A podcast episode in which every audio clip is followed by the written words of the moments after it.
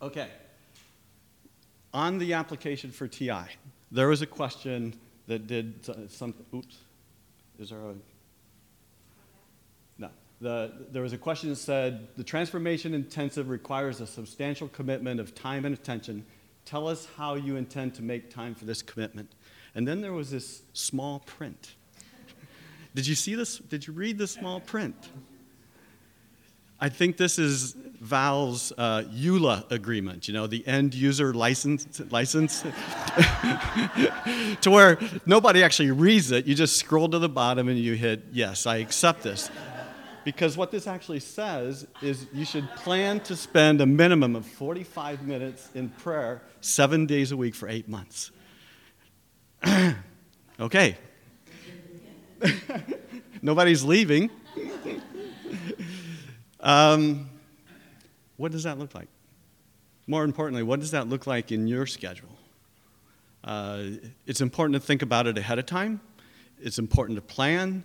And in fact, Val has provided material. It is so important that we are going to give you time today to just sit alone and think about how this is going to fit into your life.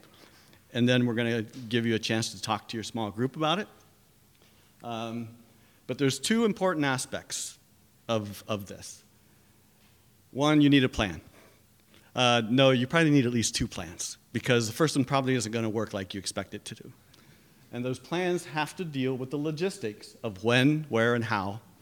And of course, the really important thing is what if? Uh, what if you didn't make your 7:30 appointment? Uh, do you have a backup plan? It's helpful to have a backup plan. What happens if your in laws come on Thanksgiving and spend a week and they get in, in, in way of your plan? So, having a what if is, is also important. Uh, as I said, we're going to give you a chance to look at that. The materials are there. Um, the importance of logistics. Suppose that I said, George, let's get together sometime for coffee. I'll get back with you on that, okay? We all know that happens all the time. It's probably not going to happen. But what if I said, George, are you available to meet with me tomorrow at 7 at River City Roasters in, in, in Wheaton on Main Street? And, oh, if you don't have a way to get there, can I stop by and pick you up? That appointment is probably going to happen.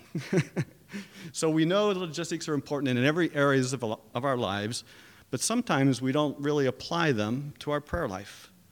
Uh, we, we expect that maybe to happen on its own, or maybe it doesn't happen at all. So we're asking you to put, uh, emphasize the logistics in planning your prayer life. Before we go on, do you want to flip over to? Uh, Val collected some pictures of prayer places uh, from, from the leaders, and this is just to give you a visual of what some people use. Um,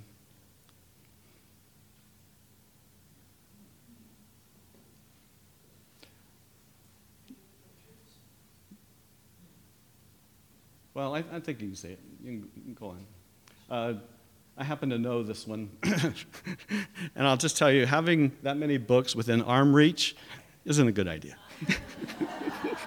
it's just not a good idea. We call those distractions. Uh, go ahead.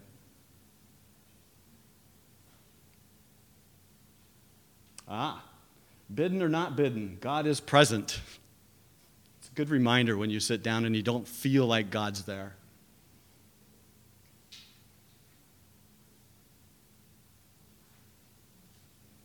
Looks like a clo- cozy place.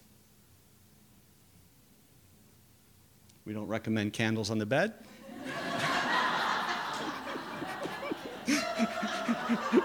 Just think it through, you know?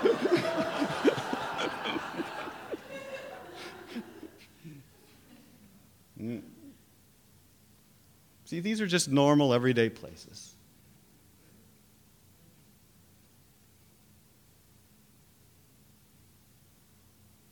Yeah.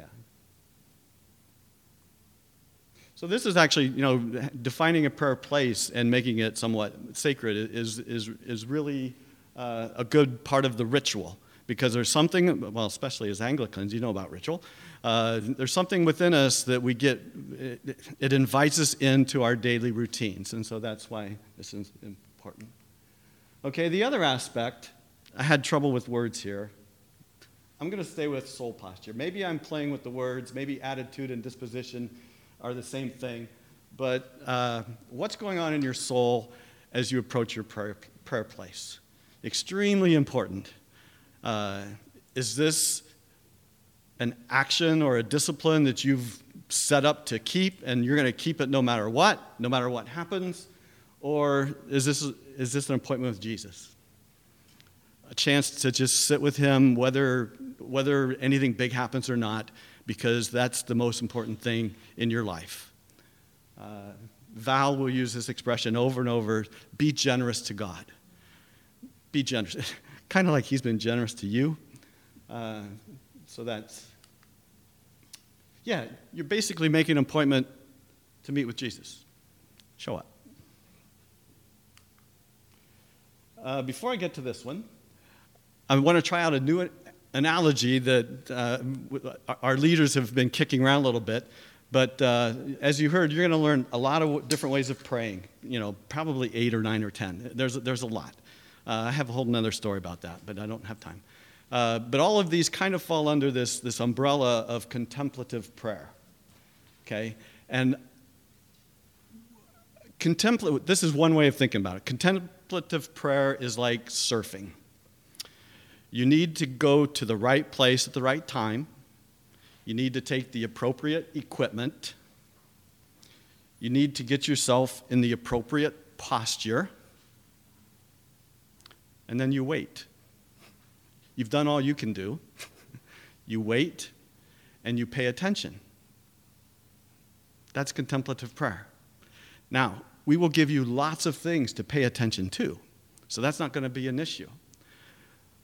But you go to the appropriate place and time, you take the equipment, you put yourself in the appropriate posture, and then you wait. That's a different type of prayer than many of us have been used to.